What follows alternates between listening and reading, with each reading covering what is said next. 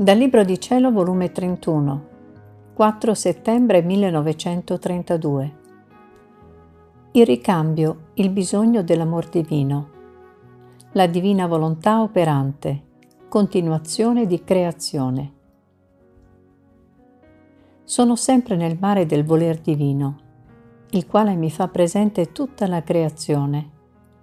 Che teatro immenso, nel quale ci sono scene così commoventi che a chiare note rivelano il grande amore di Dio verso le creature e che rapiscono il cuore ad amarlo. E pensavo alla grande ingratitudine umana che non si fa rapire ad amarlo. E il mio dolce Gesù, sorprendendomi col suo cuore gonfio d'amore, mi ha detto,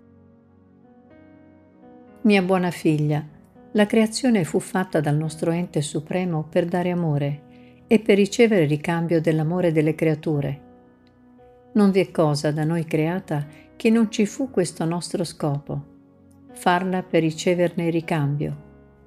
Altrimenti le nostre opere non sarebbero state opere comunicative, fruttificative, alimentatrici e piene di vita per felicitare l'uomo. Sarebbero state come opere dipinte che al più allettano la vista, ma che non farebbero bene a nessuno Invece, col volere di cambio, noi mettevamo come in via la comunicazione della luce per darle la vita della luce, l'aria per darle la vita della respirazione, l'acqua, il cibo, il fuoco per darle la vita e il bene che esse posseggono, e così di tutto il resto. Quanti atti di vita mettevamo intorno alla creatura per crescere, alimentare e sostenere la sua vita. Ora, col volere il loro ricambio, era un bisogno del nostro amore. Le opere senza ricambio sono opere senza corteggio, senza apprezzamento e per quanto si servono di esse, restano opere isolate, come se non fossero gradite. Il ricambio non prende l'opera solo per servirsene, ma entra dentro di essa per riconoscere colui che per amor suo l'ha creata. Il ricambio dà vita alla gratitudine, al ringraziamento. Si può dire che il ricambio mantiene la conversazione, l'amicizia, la corrispondenza tra il donatore e chi riceve il dono. Ora senti, figlia mia, un altro tratto del nostro intenso amore verso dell'uomo.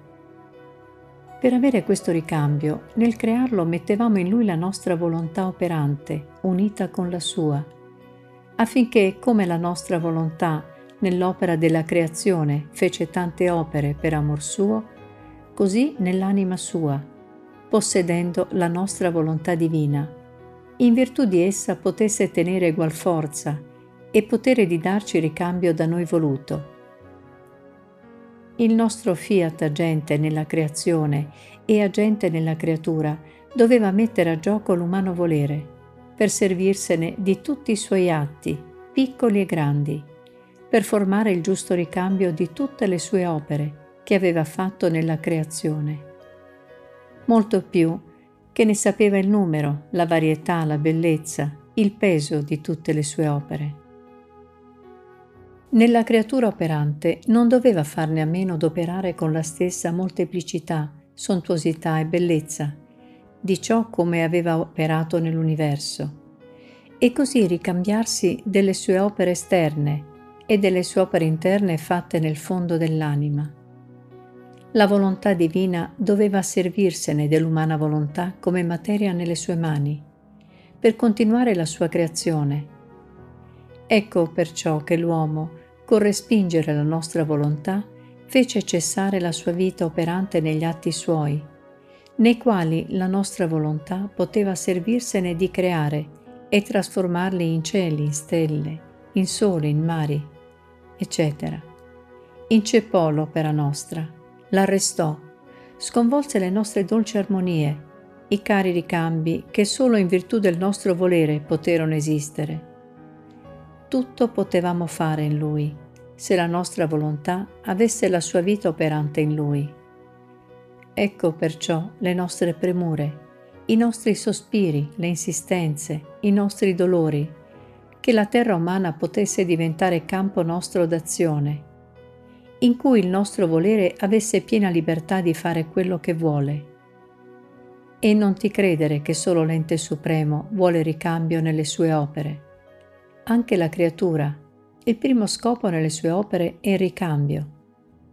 Se c'è questo, o almeno lo spera, ha mani e piedi per muoversi, bocca per parlare, forza per sacrificarsi, tempo per operare.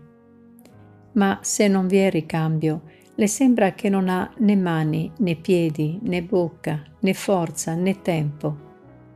Si sente che la vita le muore per quell'opera. Sembra che il ricambio sia nulla, ma non è vero. Anzi, è il principio e la vita di ogni opera. Perciò il ricambio è un bisogno del mio amore e mi fa continuare l'opera della creazione.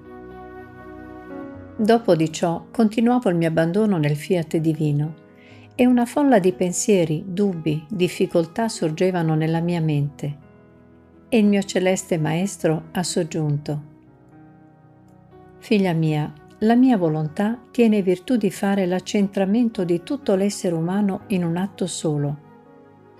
Se la creatura opera con la sua virtù unitiva, questa centra in essa i pensieri, il cuore, i passi e tutto in modo che la creatura si sente che non è la sola sua opera, ma che tutto l'essere suo è investito dalla sua forza operante, che sentono l'impero della mia volontà operante e tutto fanno una sola cosa.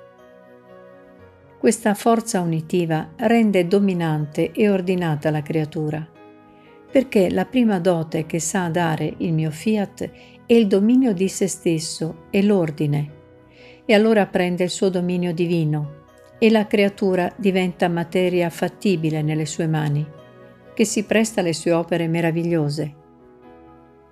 Invece, senza della mia volontà, la creatura non possiede neppure la forza unitiva negli atti suoi e quindi la si vede tutta sparpagliata e senza ordine. È materia dura che non cede alle forme che il nostro volere le vuole dare